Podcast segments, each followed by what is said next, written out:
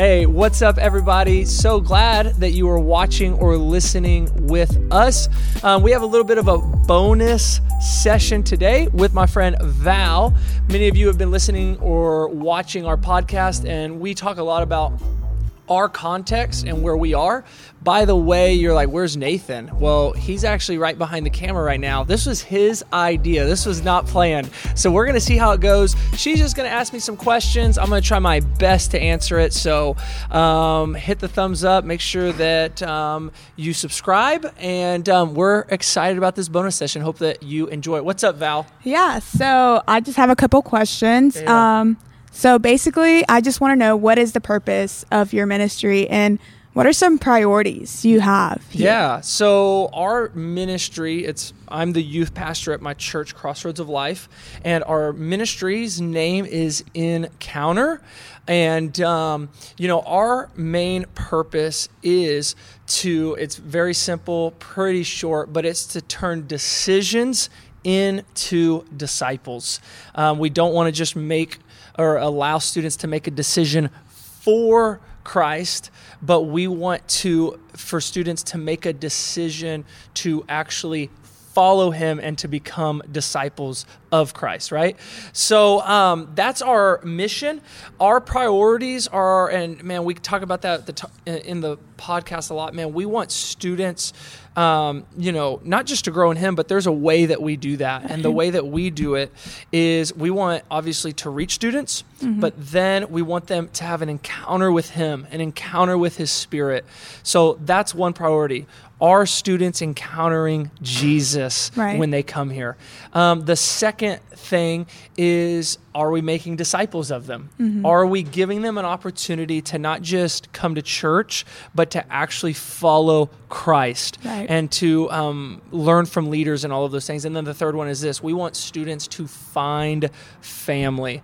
Uh, we believe that discipleship and life change happens in the context of relationship and friendship. So, can we allow them to find family? So, those are our three priorities on how we accomplish our mission and Right, our that's vision, awesome. right? It's, um, you know, we want to reach people, but we do that by getting them to and giving them an opportunity to encounter Him, Mm-hmm. giving them an opportunity to be discipled and find family. Right, that's awesome. Um, also, one more thing, like, yeah, yeah, yeah. how did like this youth ministry start off?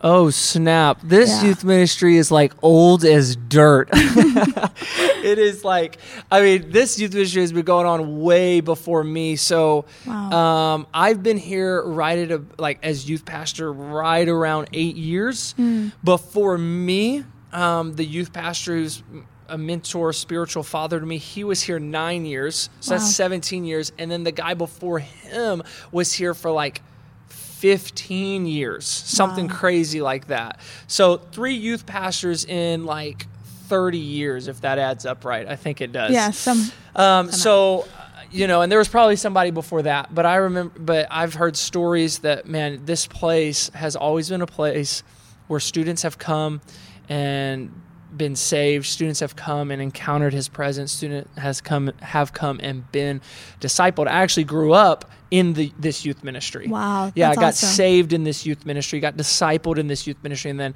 uh, now i get the privilege of pastoring the youth ministry so that's a little bit of the history i Mm-hmm. mean um, it's it, it has a very i guess long heritage Right. of encountering god and um, students being discipled and even going into ministry a lot of them which Yeah. is really really cool Yeah, what are some things that right now, like currently, you're doing, yeah like in the ministry? So one of the thing, the biggest thing, the biggest um, campaign process, whatever that we've been working on, is um, something that we've called Dream Team, and we talk about it even on the podcast that people have been listening to and that we've been making and creating. In fact, we made the podcast out of the Dream Team, the Disciple Me Now podcast, out of this Dream Team initiative and campaign that we created, really to resource our leaders, and hopefully it's resourcing other leaders all around. But Dream Team essentially is. Um, where we have asked students to come along with us as their leaders, and we are giving them an opportunity to um, go on a journey with Jesus, to live a life with Jesus, to not just go to church, to not just be Christian by name, but to actually walk and follow Him. And we're doing mm-hmm. that through leaders. We're doing that through volunteers and volunteers saying what Paul said follow me as I follow Christ.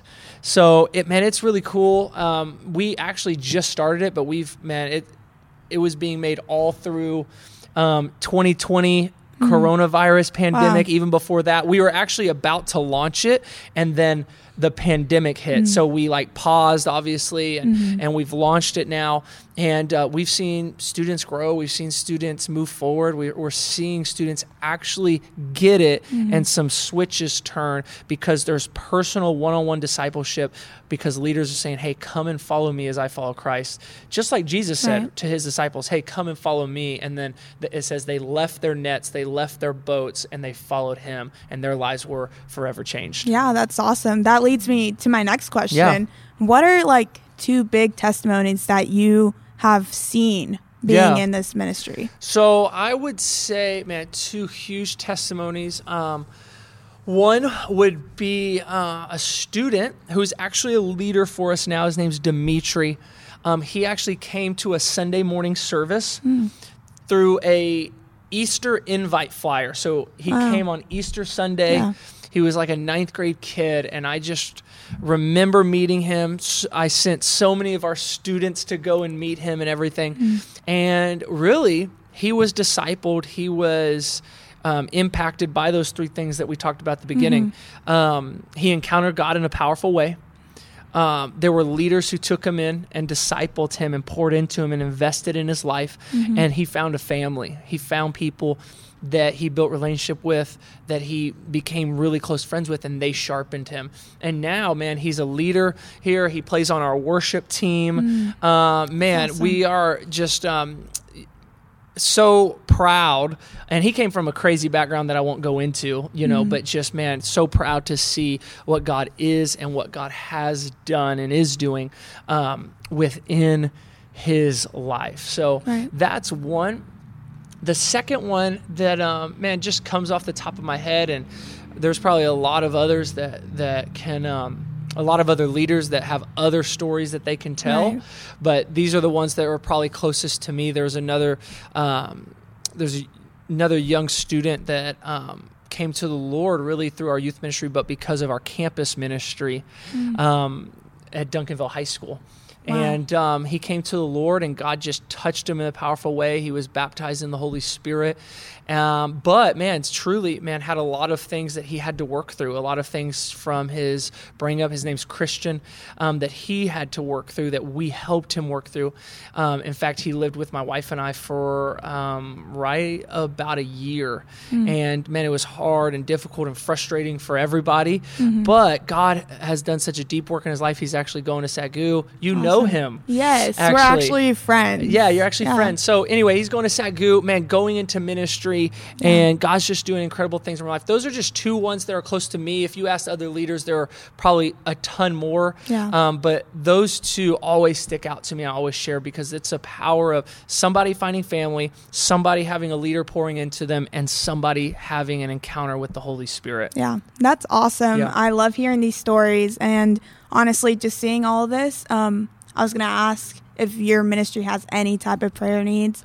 Yeah, Anything man. at all? Pray, please, for our leaders and pray for our students who are in Dream Team. Mm. Um, man, it, it can be a little bit of a struggle to get that ball rolling. Right. And for um, students to lock in and for leaders to lock in. We know that whenever it happens, man, it will be something really beautiful and really awesome. Yeah. But um, we need it to happen. So we need the Holy Spirit's help and connection, and vulnerability, and those things to spark. So be praying for us there, please. Awesome. No, yeah, for sure. I mean, that's all I have for today. Hey, thank you awesome. so much, Val, yes. for being on our uh, guest no, uh, thank you. episode, being on our bonus episode. Hey, hope you are enjoying it.